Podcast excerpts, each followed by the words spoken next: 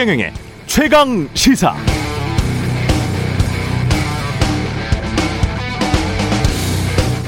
조남욱 전 회장은 알고 지내던 사이로 약 20여 년 전부터 10년 전 사이에 여러 지인들과 함께 통상적인 식사 또는 골프를 한 경우는 몇 차례 있었습니다.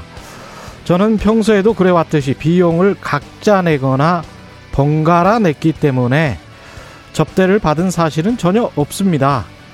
명절 선물은 오래되어 잘 기억하지 못하나 의례적 수준의 농산물 같은 걸 받았을 것이고 값비싼 선물은 받은 적이 없습니다. 저 윤석열은 식사 및 골프 접대를 받은 사실 자체가 없고 어떤 사건에도 관여한 적이 없어 한결의 기사는 악의적 오보입니다. 어제 삼부토건 조남욱 전 회장 비서실에 달력 일정표를 입수해서 그 기록을 바탕으로 윤석열 전 검찰총장이 삼부토건 측으로부터 수차례 골프 접대와 향응을 받은 것이 아니냐고 한겨레가 단독 보도했었죠. 앞서 읽어드린 내용은 그 단독 보도에 대한 윤석열 전 총장 측의 입장문 중 핵심 내용입니다. 그러니까 골프를 함께 친 경우는 몇 차례 있으나 해당 일자는 아니다. 비용은 각자 내거나 번갈아 내왔다. 명절 선물은 잘 기억하지 못하나 의례적 수준의 농산물 같은 걸 받았을 것이고 값비싼 선물은 받은 적이 없다는 게 윤 전 총장의 반박입니다. 결국 검사 시절 건설회사 사장 등과 골프를 함께 쳤다는 사실, 선물을 받았다는 사실을 부정하지는 않았습니다. 언론에 의해 드러난 최소한의 팩트, 기록, 사실을 부정하지는 못하고 그러나 법적으로 문제가 될 만한 정황, 그러나 증거가 남았을 리 만무한 의혹에 대해서는 강하게 반복, 반박하면서 해당 언론사가 악의적 보도를 하고 있다고 역공하는 전술이죠. 진실은 아직 모르겠습니다. 그러나 이런 공방 끝에 대통령 후보들의 진실, 실체는 조금씩 드러나게 될 겁니다. 그게 좋은 것이든 나쁜 것이든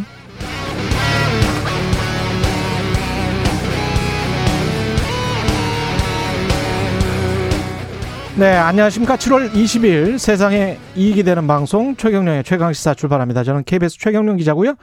최경령의 최강시사 유튜브에 검색하시면 실시간 방송 보실 수 있습니다. 짧은 문자 50원, 긴 문자 100원이 드는 샵 9730 무료인 콩 어플 또는 유튜브에 의견 보내주시기 바랍니다. 이제 일라디오 콩에서도 보이는 라디오로 들을 수 있는데요. 콩 앱 켜시고 일라디오 채널 화면 하단에 캠코더 마크 누르면 일라디오 생방송을 보이는 라디오로 보실 수 있습니다. 오늘 1부에서는 문재인 대통령의 방일 무상과 관련해서 박수현 청와대 국민소통수석 연결하고요. 2부에서는 이재명 경기도지사 만납니다.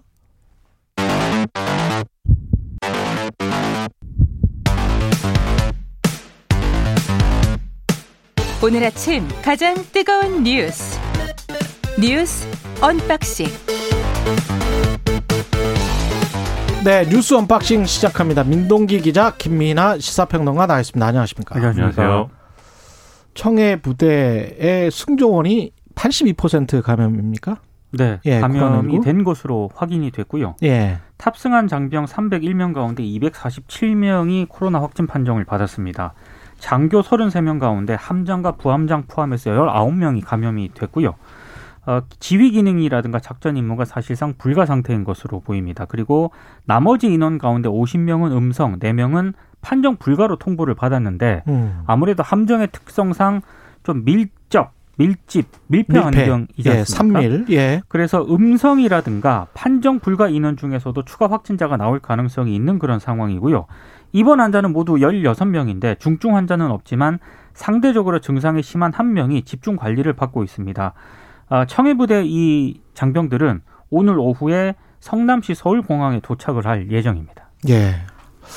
하여간 건강해야 될 것 같습니다. 중증 환자는 없는 게 좀 다행이네요. 그나마. 어쨌든 지금 입원 치료가 필요한 분이 있기 때문에 음. 이분의 어떤 병원 치료에 더불어서 이제 다른 장병들의 경우에는 이제 자가격리 이런 것들이 필요한 상황이고 예. 근데 이게 전반적으로 처음부터 끝까지 좀 여러모로 대응이라든가 준비나 이런 것들이 좀 부실했다 이런 점들이 많이 나오고 있는데 가령 이제 장교들 가운데도 함장하고 부함장 포함해서 열아홉 명이 지금 이렇게 확진이 됐다는 건데 그 애초에 이 밀폐된 함정에서 이렇게 확진자가 발생할 경우에 코호트 격리를 하라고 이제 지침을 내려 내린 상황이었는데 예. 그게 함 함정 내 공조 시스템 때문에 무용지물이었다. 라는 거거든요. 그럼 이제 그렇죠. 잘못된 지침이었다라는 거고 예. 그다음에 지금 이제 애초에 그러면 백신을 왜 접종하지 않았는지와 그리고 중간에 왜 백신을 접종하는 방법을 마련하지 않았는가 이런 것들에 대해서도 군하고 지금 이제 질병관리청하고 얘기가 좀 달라서 이것도 좀 논란이 됐습니다.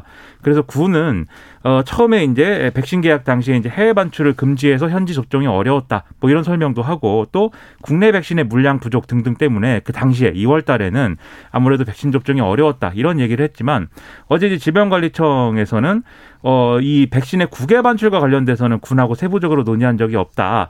아, 그리고 우리나라 군인의 접종이니까 제약사와 협의해서 백신을 보내는 것은 아마 문제가 없었을 것이다. 이렇게 설명을 했는데 예. 이게 서로 안 맞는 얘기였던 것이죠.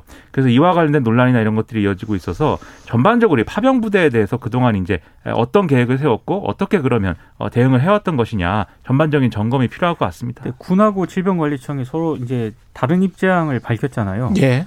어제 밤 10시 30분쯤에 다시 공동 입장문을 냅니다. 아, 그래요? 공동 입장문을 정리를 내- 해야죠. 네. 내는데 아, 지난 2, 3월에 이 해외 파병 부대 등에 대해서 예방 접종과 관련해서 구두 협의한 바는 있지만 음. 청해 부대 파병 장병을 특정해서 협의한 건 아니다라는 공동 입장문을 어젯밤에 발표를 했습니다. 근데 국방부가 조금만 더 신경을 썼더라면 2, 3월에 혹시 접종을 하지 않고 갔다고 하더라도 지금 이제 접종을 할 수가 있게 됐잖아요. 우리가 4월, 5월부터는 그러면 그때 우리 군부대 장병들부터 좀 먼저 좀 해달라. 공해상에서 작전을 하고 있으니까 그리고 이렇게 공조 시스템이라는 게 뻔히 다 알잖아요. 밀폐된 공간에서 우리가 함께 작전을 하니까 우리 먼저 맞아야 되겠다. 그러면은 중간에 기착지랄지 기항지랄지 이런 곳에 도착을 해가지고 거기에서 맞을 수도 있는 거 아닙니까? 그렇습니다. 거기서 보급을 받아가지고 그 실제 다른 파병 그렇죠. 부대들은 예. 이제 해상에 있지 않고 육상에 있는 다른 파병 부대들 가령 음. 뭐 아크 부대, 한빛 부대, 동명 부대 이런 것들은 그 해당 이제 지역의 유엔군하고 이렇게 협의를 해서 백신 접종을 했다는 거지 않습니까? 예. 그래서 이런 부분에 대해서 사실은 어 이 백신 접종을 해서 다행이긴 하지만 뒤집어 얘기하면 어느 정도 그 부대에서 알아서 했다는 거예요, 결국은. 그렇죠. 그런 차원이기 때문에 전반적인 계획이나 이런 것들이 굉장히 부실했다는 점을 지금 뭐 부정할 수 없는 것이죠. 그리고, 그리고 함장이나 이런 사람이 군 부대 군 부대원의 안전과 생명을 책임져야 되는 사람인데 즉각적으로 문제가 있다라고 생각했으면 보고를 하고 그랬어야 되는데 이 보고도 굉장히 늦었잖아요. 아니, 근데 하태경 국민의힘 의원 같은 경우에 네. 어제 이제 얘기를 했는데요. 그 지난 4월 해군 상륙함 고준봉함에서 32명의 집단 감염이 발생을 한 적이 있었거든요. 예. 그러니까 그때 국방부가 대면 보고에서 해외 파병이라든가 연합훈련 참가자 함정 등이 우선 접종 대상이라고 국회에다가 이걸 보고를 했는데 음. 중요한 건 이걸 또 이행을 하지 않았다는 겁니다.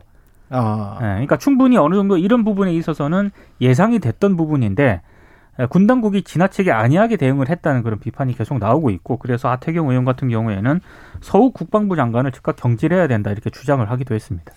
그러니까 자꾸 군이 이런 모습을 보이는 게 군 장병들이나 밑에서 정말 현장에서 일하는 이 우리 군 부대원들을 어떤 수단화시키고 이거 뭐 내가 상관한테 보고하면 뭔가 또 요구하는 것 같고 그러면 나한테 뭔가 또 문책이 떨어질 것 같. 같다거나 좀 참고 기다려봐라. 음. 옛날 과거 방식으로 계속 그런 사고를 하는 것 같아요. 근데 그렇죠. 문제가 있는 것 같거나 먼저 해야 될 것 같으면 미리미리 조치를 취하는 게 맞지요.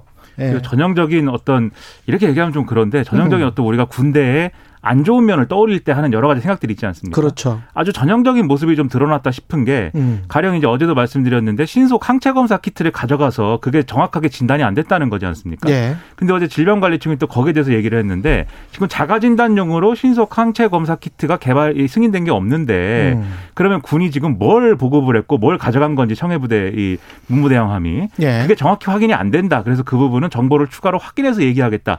이렇게 지금 얘기를 했거든요. 예. 결국 정보 공유나 이런 것도 군 국방부하고 질병관리청하고 제대로 안 되고 있다는 겁니다. 그게 군의 일반적인 어떤 우리가 생각하는 음. 그러한 폐쇄성이랄지 아니함 이런 것과도 맞닿아 있는 것 같아서 예. 지금 여러모로 지금 문제가 드러났다고 봐야 되겠습니다. 청취자 1983님, 우리 아들들 이렇게 파병까지 갔는데 코로나19에 고생하는 모습에 안타깝습니다. 이런 말씀 해주셨고요. 한일 정상회담은 무산됐는데 박수현 수석이랑 지금 전화 통화가 어, 곧할 거기 때문에 요거는 간단하게 짚고 넘어가죠.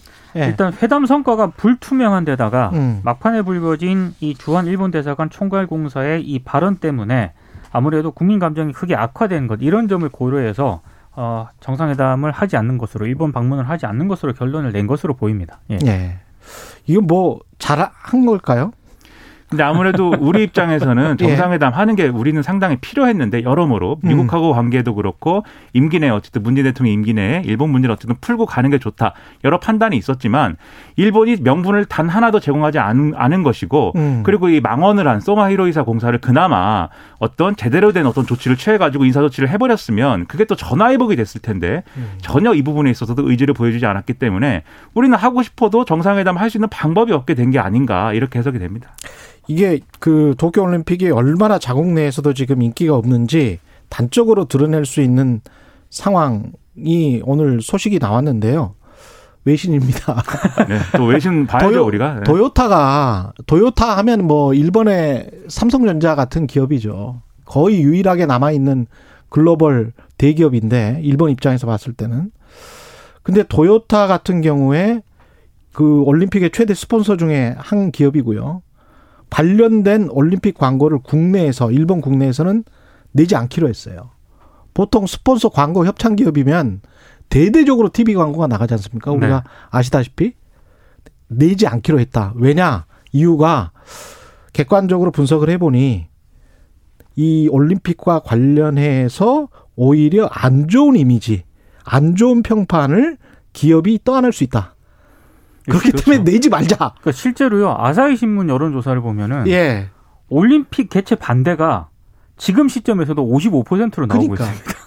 그리고 스가요시대 총리의 지지율도 사실 20% 선까지 떨어졌다 이런 여론조사 결과가 나오고 있는데 예. 이렇게 되면 사실 스가요시대 총리 입장에서도 뭔가 한일 정상회담을 해가지고 우리한테 한국한테 양보하는 듯한 모습 그런 것들을 보이기가 상당히 어려운 구조 속에 또 놓여 있었던 거예요. 그러니까 네. 사실 또 정상회담 관련해서 양보를 안 한 건데 전반적으로 이 도쿄올림픽에서 스가 요시대 그래도 내가 기대하는 것은 도쿄올림픽에서 일본 대표팀이 성적을 내면 음. 그래도 좀 지지율 반등이 있지 않겠는가 이런 기대를 했을 것으로 보이는데 이 여러모로 지금 도쿄올림픽 내에서 지금 벌어지고 있는 사건 사고라든지 뭐모 이제 국가의 선수는 뭐 잠적해 버리고 나는 일본에서 일하고 싶다 이 메시지를 남기고 잠적해버리고 방역 관리나 이런 것들에 위기가 위기감이 조성되는 것으로 봐서 예. 지지율 반등은 어렵지 않을까라고 생각을 합니다.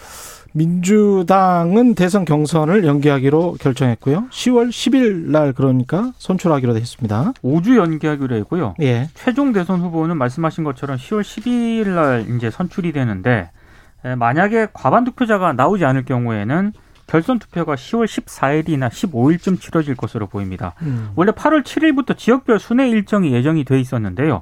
9월 4일 대전 충남부터 시작을 하고요. 쭉 저 지역을 거쳐서 최종 서울에서 10월 10일 마무리가 될 것으로 보입니다. 각 후보들 입장에서는 약간의 유불리를 따질 수도 있을 거는 같습니다. 그러니까 원래 속으로. 그렇죠. 예. 원래 이재명 지사는 그 연기는 좀 어, 어쩔 수 없는데 코로나19 상황 때문에 예. 그런데 국정감사 전에 그래도 좀 후보 선출이 완료됐으면 좋겠다 이런 입장을 얘기를 했는데 음. 지금 이 일정대로면 약간 애매합니다. 어쨌든 여야 원내대표가 일정을 협의해야 되지만 예. 국정감사가 시작이 됐을 가능성이 큰 이제 일정인데 음. 그래서 이재명 지사 입장에서는 조금 이제 아쉬운 부분도 있을 것 같은데 다른 후보들은 또 11월 11월에 결론을 내자는 거였거든요. 그러니까 이런 10월보다는 11월에 그렇죠. 주자. 그렇죠. 그래서 아. 이게 좀 절충된 입장이다라고 봐야 될 것 같고 다만 이런 변동은 좀 있습니다. 이재명 지사하고 이낙연 전 대표가 지금 굉장히 서로 간에 네거티브 공방전이라든지 이런 게 뜨겁잖아요. 그리고 네. 이재명 대세론이라는 것도 당내에서 좀 깨진 게 아니냐 음. 이런 이제 여론조사 결과나 이런 것들이 나오고 있는데 그러면 사실은 두 사람에게는 각자의 입장으로 이재명 지사는 이제 좀어좀 까먹은 것을 좀 이렇게 방어해야 되는 만회해야 되는 이러한 또 시간이 상황이고 필요하군요. 그렇죠. 네. 이낙연 전 대표도 음. 더 공격할 수 있는 기회가 필요하기 때문에 음. 뭐 시간이 더 필요한 상황일 수도 있다. 양쪽 모두에게 네, 예. 그런 생각입니다. 근데 그렇게 전망을 하신 분들도 있습니다. 지금 이낙연 전 대표 같은 경우에는 지지율이 상승 추세인데 음. 이게 지금 경선이 연기가 되면서 예. 이게 어떻게 변수가 작용할지 모르겠다. 그러니까 음. 오히려 경선 연기가 안 됐으면 이 흐- 흐름을 탈 텐데 예. 지금 또 이낙연 전 대표와 관련된 여러 가지 검증 의혹들이 막 제기가 되고 있기 때문에 상당히 좀 변수가 많다 이런 전망을 하기도 합니다. 시간이 한 2분 남았는데요. 윤석열 전 총장 후보의 골프 접대, 골프 접대는 본인은 아니다. 이렇게 지금 이야기를 하고 있는 거고요. 예. 네. 골프는 쳤지만 접대는 아니다.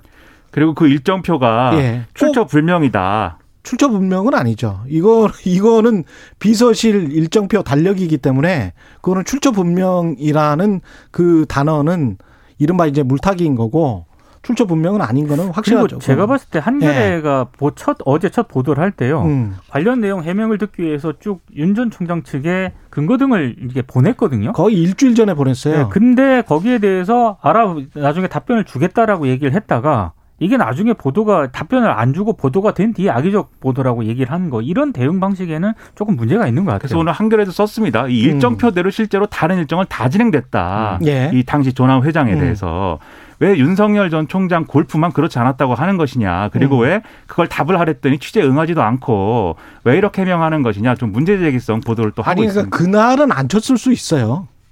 우리 모르지. 그날은 안 쳤을 수 있지. 근데 본인의 입장문대로 다른 날은 수차례 쳤다는 거 아니에요. 근데 그랬을 때 번갈아 냈거나 정말 각자 비용을 계산했다. 이거에 관해서는 해명을 좀 더 구체적으로 해야 될 것 같아요. 저는 개인적으로 궁금한 게요. 예. 이게 특수부 검사는 주로 대기업 비리 같은 것도 많이 수사를 하잖아요. 건설회사 사장하고 왜 칩니까? 골프를? 이렇게 건설회사 회장들하고 이렇게 친하게 지내는지 잘 이해를 못 하겠습니다. 아마 골프 전문가들인가 봅니다. 건설회사 사장님들이. 아, 건설회사 사장님들이. 골프 선수급 인- 인물들이어서 그런지. 네. 예. 저는 골프를 안 치니까 모르죠. 저는 골프의 잘. 강국 대한민국입니다. 알겠습니다. 뉴스 언박싱 민동기 기자 김민아 평론가였습니다. KBS 1라디오 최경영의 최강시사 듣고 계신 지금 시각 7시 37분입니다.